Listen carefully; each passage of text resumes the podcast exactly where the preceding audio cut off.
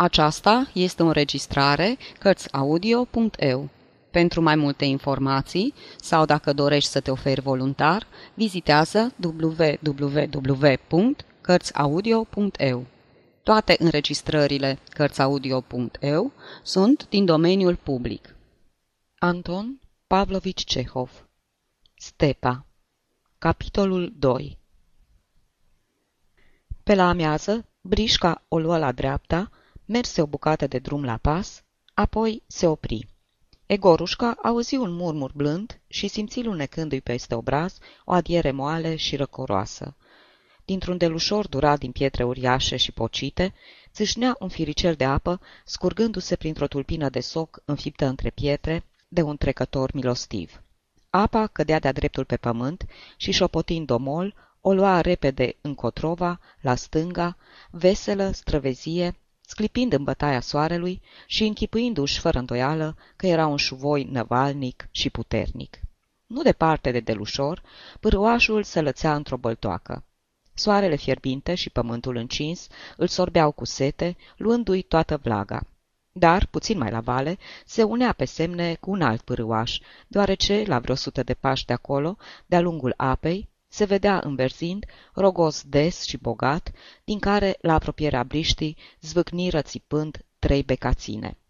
Trumeții se opriră lângă pârâaș să se odihnească și să dea de mâncare la cai. Cusmiciov, părintele Cristofor și Egorușca se așezară pe o bucată de pâslă, întinsă la umbra săracă a briștii și a cailor de sămați, și începură să mănânce. După ce părintele Cristofor își potoli setea și mâncă un ou răscopt, gândul cel frumos și vesel, pe care căldura dogorătoare părea că îl ferecase în minte, ceru să iasă la lumină. Părintele se uită cu bunăvoință la Egorușca, mestecă ce avea de mestecat și începu.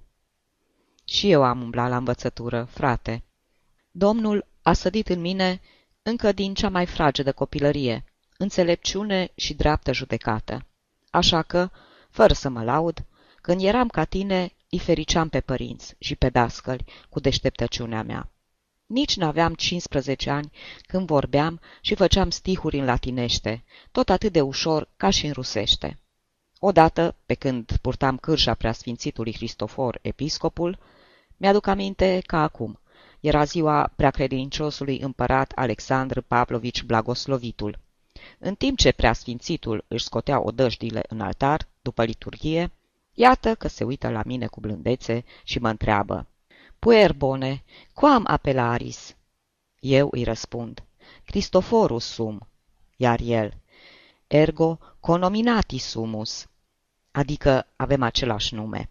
După aceea m-a întrebat, tot pe latinește, al cui ești? I-am răspuns și eu, tot pe latinește, că sunt feciorul diaconului Sirischi, din satul Lebedinskoe. Auzi răspunsurile mele deslușite și pline de grabă, episcopul m-a binecuvântat și mi-a spus așa, Scrie tatălui tău că o să am grijă de el și că nici pe tine nu o să te uit. Protoiereii și preoții care se găseau în altar au rămas și ei grozav de mirați când au auzit vorbind în limba latinească și fiecare din ei și-a arătat mulțămirea și m-a lăudat. Nici nu mijise mustața, frate, când citeam latinește, grecește și franțuzește. Cunoșteam filozofia, matematica, istoria și toate celelalte învățături. Dumnezeu mă înzestrase cu o ținere de minte de se minuna lumea. Era de ajuns să citesc un lucru odată sau de două ori, ca să știu pe de rost tot ce citisem. Dascălii și binefăcătorii mei erau uimiți și își ziceau că din mine o să iasă un mare învățat, o făclie a bisericii. De altfel, și eu îmi pusesem în minte să mă duc la Kiev, să învăț mai departe. Însă părinții n-au vrut să-mi dea binecuvântarea lor. Cum adică, zicea tata, vrei să înveți carte toată viața? Dar cu noi, când ai să mai stai? Dacă am văzut eu așa, m-am lăsat de învățătură și mi-am luat parohie. Se înțelege că n-am ajuns mare învățat. În schimb, am ascultat de părinți, le-am îngăiat bătrânețile și i-am îngropat cu cinste. După cum spune și Sfânta Scriptură, ascultarea e mai presus ca postul și rugăciunea. Nu-i așa că ai uitat tot ce ai învățat?" îl întrebă Cusmiciov. Cum era să nu uit?" Doar mulțumesc lui Dumnezeu, am trecut de 70 de ani. Din filozofie și din retorică îmi mai aduc aminte câte ceva, dar limbile și matematica le-am uitat de tot. Părintele Cristofor închise ochii pe jumătate, se gândi puțin și zise cu glas căzut. Ce este ființa? Ființa este ceva de săvârșit, care nu mai are nevoie de nimic într-o împlinire a ei. Apoi clătină din cap și râse înduioșat. Hrană spirituală, urmă el. Așa și este. Materia hrănește trupul, iar hrana spirituală sufletul. Învățătură în sus, învățătură în jos, oftă Cusmiciov. Mai bine gândește-te că dacă nu îl ajungem din urmă pe Varlamov, atunci chiar că o să ne fie de învățătură. Omul doar nu-i un ac, îl găsim noi. Și pe urmă, de la o vreme, numai pe meleagurile noastre se învârte. Pe deasupra rogozului trecură în zbor cele trei becaține și, în țipetele lor ascuțite, se simțea neliniștea și necazul că fusese alungate din apropierea pârâașului. Caii mâncau fără grabă, sfărăind în răstimpuri, iar Denisca se tot învârtea pe lângă ei. Făcând tot chipul să pară că prea puțin îi pasă de castraveții, de plăcintele și ouăle cu care se ospătau stăpânii, Flăcăul se apucă să vâneze tăunii și muștele care năvăliseră pe pântecele și pe spinările cailor. Ignind ciudat din gât, cu o răutate triumfătoare, își plesnea victimele cu sânge rece, iar când nu îi putea să le ucidă, mârâia ciudat, urmărind cu ochii gângăniile fericite care scăpaseră din ghearele morții. Unde ești, Denisca? Haide, mănâncă și tu ceva!" îl strigă Cusmiciov, oftând din adâncul bojocilor semn că se săturase. Denisca se apropie cu sfială de bucata de pâslă întinsă la pământ, își alese cinci castraveți mari și bătrâni, ziși galbenei, nu îndrăsni să pună mâna pe cei mai mărunți și tineri, luă două ouă răscoapte, cu coaja crăpată și neagră de spuză, apoi, nehotărât, ca și cum i-ar fi fost frică să nu-i dea cineva peste mână, atinse cu degetul o plăcintă. Haide, ia-o!" îl încurajă Cusmiciov. Tenisca luă plăcinta, se duse ceva mai încolo și se așeză cu spatele spre brișcă. Și peste o clipă începu să mestece cu atâta zgomot, încât până și caii își întoarseră capetele și se uitară la ei bănuitori. După ce sfârși de mâncat, Cuzmiciov scoase din brișcă un săculeț și îi spuse lui Egorușca. Eu mă culc, dar tu bagă de seamă să nu fure careva săculețul de sub cap. Părintele Cristofor își scoase brâul, caftanul și antereul. Când se uită la el, Egorușca rămase mirat. Nu-și închipuise niciodată că și preoții poartă pantaloni. Iar părintele Cristofor avea o pereche de pantaloni de doc, bârâți în cisme înalte, și un scurtuc de alpaca îngust și scurt. Privindu-l, Egorușca se gândi că în hainele acelea, nepotrivite cu harul lui de preot, părintele Cristofor, cu barba și cu pletele cele lungi, semăna mai curând cu Robinson Crusoe. După ce se dezbrăcară, părintele Cristofor și Cusmiciov se întinseră la umbră sub brișcă, față în față, și închiseră ochii. Iar Denisca, sfârșind de mâncat, se lungi cu burta la soare, închizându-și și el ochii. Ia seama să nu ne fure careva caii, îi spuse el lui Egorușca și a dormi într-o clipă. Se lăsă o tăcere adâncă. Nu se auzeau decât sfărăiturile celor adormiți și caii care ronțăiau și suflau cu zgomot pe nări. Ceva mai încolo suspina un agâț și din când în când răsuna țipătul ascuțit al celor trei becaține, care mai dădeau câte o raită pe deasupra să vadă dacă nu plecaseră cumva oaspeții cei nepoftiți. Pârâașul șoptea și el domol, dar toate aceste zgomote nu izbuteau să tulbure liniștea și să trezească văzduhul amorțit. Din potrivă, păreau că îmbie natura la somn. Gâfâind de căldura, parcă mai nesuferit acum, după ce mâncase, Egorușca alergă până la rogoz și se uită de jur împrejur. Dar nu văzu decât tot ce văzuse și înainte de amiază. Câmpia, dealurile, cerul și zările liliachii. Atâta doar că acum colinele erau mai aproape, iar moara nu se mai sărea. Rămăsese undeva cu mult în urmă. În spatele delușorului de piatră, din care izvora pârâașul, se înălța alt deal, mai neted și mai întins, pe povârnișul căruia se cuibărise un cătun mic, alcătuit numai din cinci sau șase izbe. În jurul căsuțelor nu se vedeau nici oameni, nici copaci, nici umbră, ca și cum cătunul s-ar fi uscat, înăbușit în aerul fierbinte. Neavând ce face, Egorușca prinse din iarbă un scripcar, își duse la ureche pumnul în care îl ținea și l-ascultă câtva timp cum țărâia din scripca lui.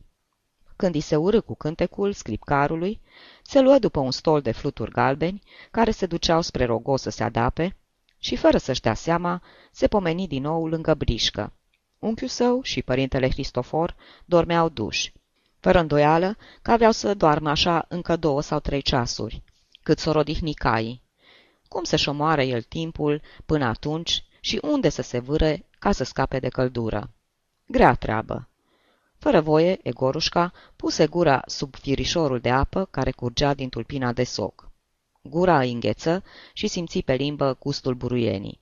La început bău cu sete, pe urmă în silă, până când frigul îi pătrunse în tot trupul și începu să-i curgă apă pe rubașcă. Apoi se apropie de brișcă și se uită la cei care dormeau. Fața unchiului purta întipărită aceeași expresie aspră și preocupată. Îndrăgostit până la nebunie de meserie, chiar când dormea sau era la biserică, ascultând heruvimii, Cuzmiciov tot la afacerile lui se gândea și nu le uita nicio clipă. Fără îndoială că și acum visa tot baloturi de lână, căruțe, prețuri, îl visa pe Varlamov, în timp ce părintele Cristofor, om blajin și glumeț, care lua lucrurile în ușor, nu se lăsa prins niciodată în lațul vrunei negustorii care să-i înlănțuie sufletul ca un șarpe boa. În enumăratele treburi negustorești de care se apucase în viață, nu l-a trăsese atât afacerea propriu-zisă, cât bătaia de cap și faptul de a intra în legături cu oamenii cu care orice negustorie te silește să ai de-a face. Tot așa și în călătoria pe care o făcea acum, nu-l interesau atât lâna, Barlamov și prețurile, cât drumul lung, taifasurile din timpul mersului, somnul sub brișcă și mesele la ore neregulate. Judecând după fața lui, el visa fără îndoială pe preasfințitul Cristofor și discuțiile lor latinești, o visa pe preoteasă, visa papanaș cu smântână și multe alte lucruri pe care n-ar fi putut să le viseze Cusmiciov. În timp ce se uita la cei care dormeau, Egorușca auzi deodată, venind din depărtare, un cântec ușor ca o șoaptă. Cânta o femeie, dar unde anume, în care parte, ar fi fost greu să-și dea seama. Cântecul tărăgănat și trist, ca un plâns abia auzit, părea că vine când din dreapta, când din stânga, când de sus și când de sub pământ, de parcă un duh nevăzut ar fi zburat, cântând pe deasupra stepei. Egorușca se uită în toate părțile, fără să înțeleagă de unde venea cântecul acela ciudat. Dar, după ce ascultă mai cu luarea minte, începu să îi se pară că nu cânta decât iarba. Secătuită, pe jumătate moartă, ai fi zis că încerca să încredințeze pe nu știu cine, cu șoapta ei melodioasă și fără cuvinte, că soarele a pârlit-o pe nedrept, că ea nu avea nicio vină, că era încă tânără și dornică de viață și că ar fi putut să fie încă frumoasă, dacă n-ar fi venit arșița și seceta. Parcă își cerea iertare, cu toate că nu se simțea vinovată cu nimic, jurându-se că trecea prin chinuri îngrozitoare și că era atât de amărâtă, încât îi se făcea milă de ea însăși. După ce ascultă câtva timp, lui Egorușca începu să-i se pară că din pricina cântecului aceluia trist și tărăgănat, aerul se făcea tot mai înăbușitor, mai încremenit, tot mai fierbinte. Ca să nu mai audă nimic, o lua la fugă spre rogoz, încercând să cânte și el și să tropăie cât mai tare din picioare. Ajungând acolo, se uită în jurul lui și se dumiri cine cânta. Lângă izba din marginea cătunului stătea o femeie, îmbrăcată numai cu cămașă scurtă, de sub care ieșeau la iveală picioarele lungi și uscate, ca de cocostârg. Femeia cernea nu știu ce prin sită. Un praf alb se lăsa domol peste povârniș. Nu mai încăpea nicio îndoială că ea cânta. La câțiva pași mai încolo stătea încremenit un băiețel, în cămășuță și cu capul gol. Ai fi zis că era vrăjit de cântecul femeii. Fără să se clintească din loc, se uita undeva, în vale, poate chiar la rubașca roșie a lui Egorușca. Cântecul amuții. Egorușca o luă domol îndărăt spre brișcă și, neavând ce face, începu să se joace cu firicelul de apă. Dar cântecul tărăgănat se auzi din nou. Cânta aceeași femeie cu picioare lungi din cătunul de peste deal. Ci pe Egorușca îl cuprinse iarăși plictiseala.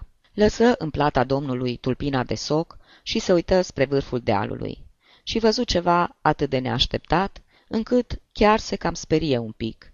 Deasupra lui, sus, pe unul din bolovanii mari și colțuroși, stătea un băiețel rotofei, numai în cămășuță, cu o burtică țuguiată și cu picioarele subțiri. Era băiețelul pe care îl văzuse cu puțin înainte lângă femeie. Se uita cu gura căscată, fără să clipească, cu frică și cu mirare prostească, la rubașca roșie a lui Egorușca și la brișcă, de parcă avea înaintea lui nu știu ce vedenii de pe altă lume. Stacojiul cămășii îi plăcea și îl ispitea, iar brișca și oamenii adormiți de desubt îi stârneau curiozitatea.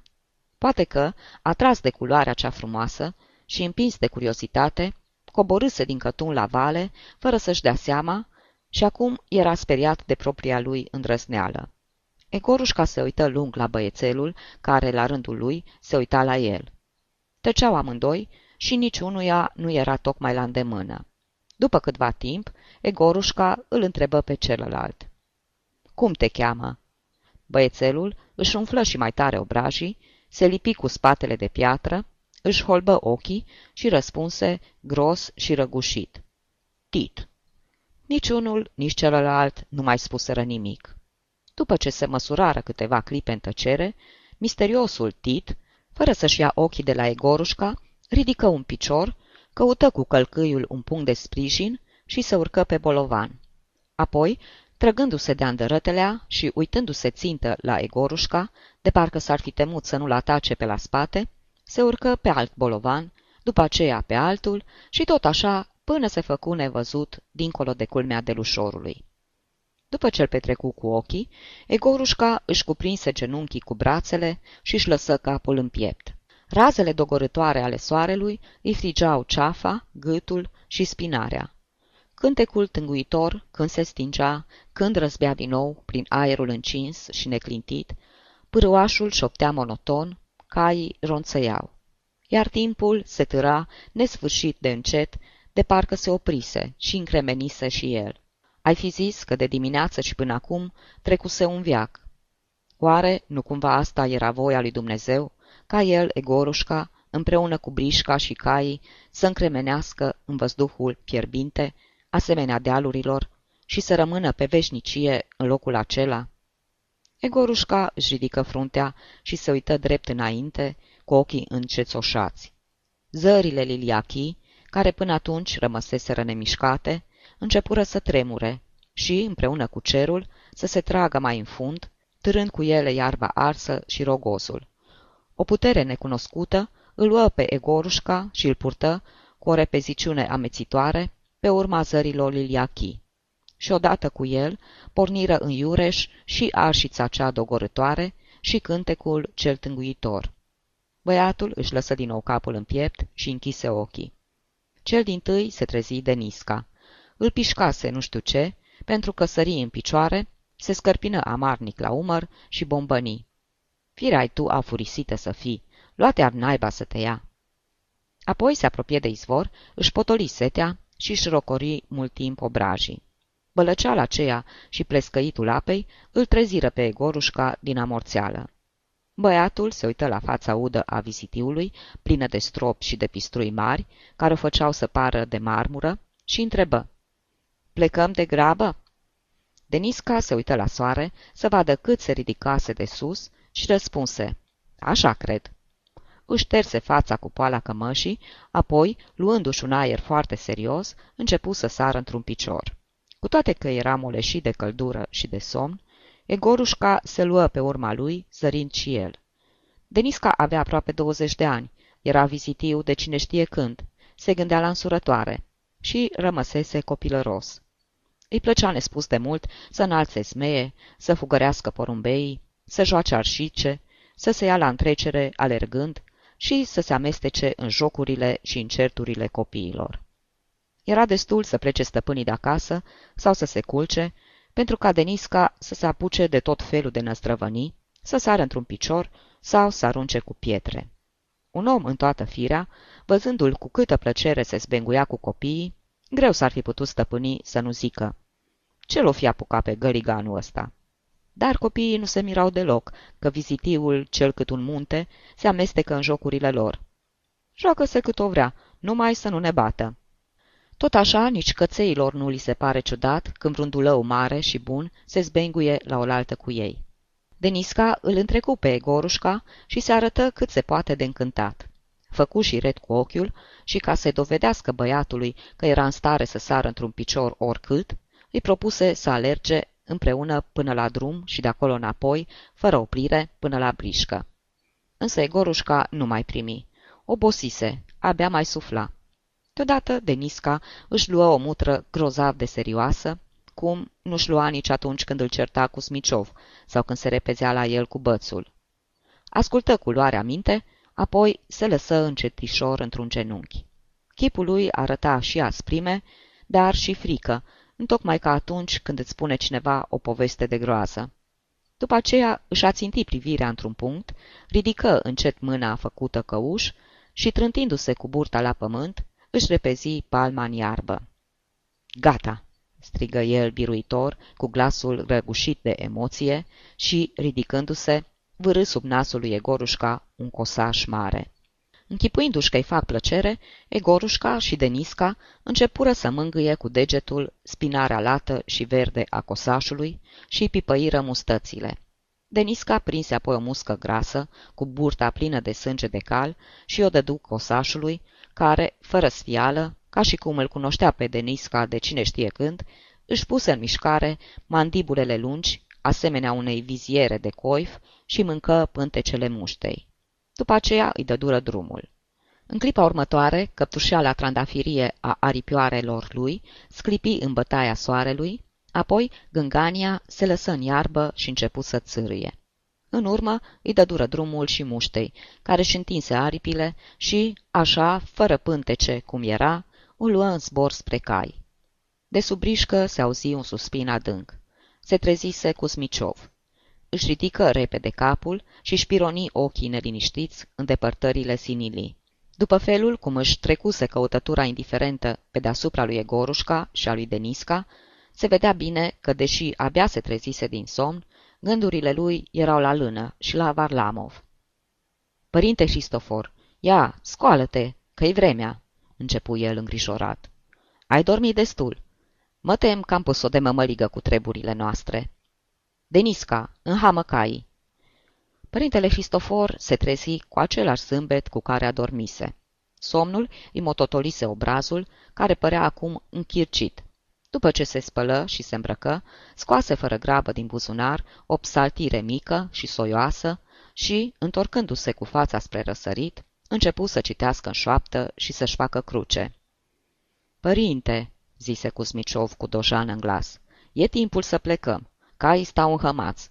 Și dumneata, pe cinstea mea. Îndată, îndată, mormăi părintele Cristofor. Trebuie să-mi citesc catismele. Azi încă nu le-am citit. Catismele le poți citi și mai pe urmă. Ivan Ivanici, la mine fiecare zi își are rânduiala ei. Altfel nu se poate. Nu se supără Dumnezeu numai pentru atâta lucru. Dar părintele Cristofor rămase încă aproape un sfert de oră neclintit, cu fața întoarsă spre răsărit, mișcând din buze. Cusmiciov se frământa pe loc, ridica din numeri nerăbdători și arunca priviri pline de ură. Ceea ce îl scotea mai cu seamă din sărite era că, după fiecare slavă ție, părintele Cristofor trăgea adânc aer în piept, își făcea repede cruce și zicea de trei ori tare ca să se închine și ceilalți. Aleluia, aleluia, aleluia! Slavă ție, Dumnezeule! În sfârșit, părintele Sâmbii își înălță ochii la cer și, vârându-și psaltirea în buzunar, zise Fini! După câteva clipe, brișca se porni la drum.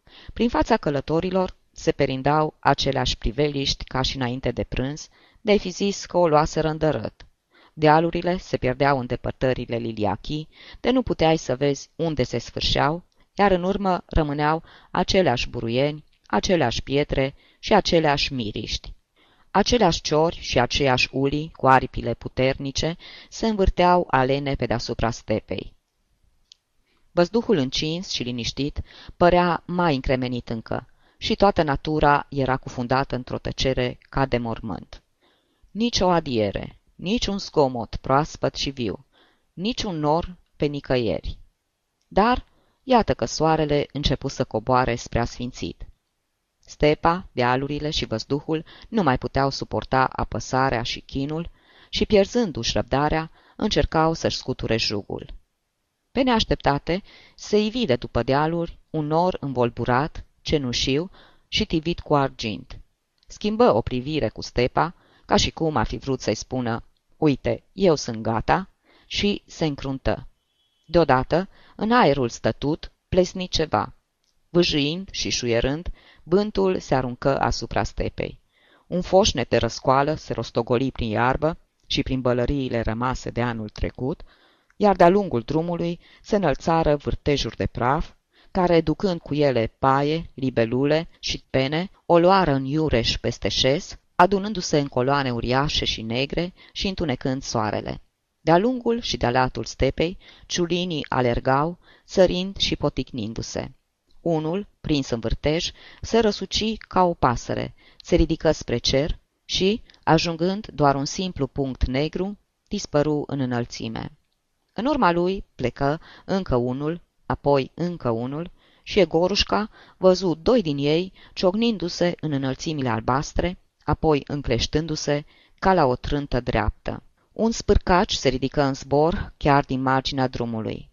Așa cum dădea din aripi și din coadă, părea, în bătaia soarelui, unul din acei peștișori de tinichea pe care îi folosesc pescarii drept momeală, sau un fluture de baltă, ale cărui aripi, când zboară peste fața apei, se confundă cu antenele, de parcă i-ar fi crescut mustăcioare și în față, și la spate, și pe lături. Tremurând în văzduh, ca o gânganie, și jucându-și culorile în soare, spârcaciul se ridică drept în sus, dar, speriat de norul de praf, o luă brusc într-o parte, sclipind încă multă vreme în lumina soarelui. Tulburat și buimăcit de furtună pe semne, țâșni din iarbă un cristei. Zbura cuvântul în spate, nu împotriva lui ca celelalte păsări, și din pricina asta penele îi se zbârliseră, de părea cât o găină, ceea ce dădea un aer fioros și impunător. Numai ciorile, îmbătrânite în stepă și deprinse cu toanele ei, pluteau liniștite pe deasupra ierbii sau, fără să-și bată capul cu ceea ce se petrecea în jurul lor, scormoneau nepăsătoare pământul tare cu pliscurile lor groase. Undeva, dincolo de dealuri, se auzi tunând și îndată se simți o adiere de răcoare. Denisca flieră vesel și dădu bici cailor. Ținându-și pălăriile, părintele Cristofor și Cuzmiciov își îndreptară privirile spre dealuri. Ce bine ar fi să trag o ploaie! Încă puțin și stepa ar fi ieșit biruitoare. Dar o putere nevăzută, copleșitoare, încătușă vântul și văzduhul, potoli praful și liniștea se așternu iarăși, ca și cum nu s-ar fi întâmplat nimic. Norul se ascunse, dealurile arse se încruntară, văzduhul încremeni supus și, numai nagâții, tulburați, se tânguiau undeva, blestămându-și soarta. Apoi se făcu seară. Sfârșitul capitolului 2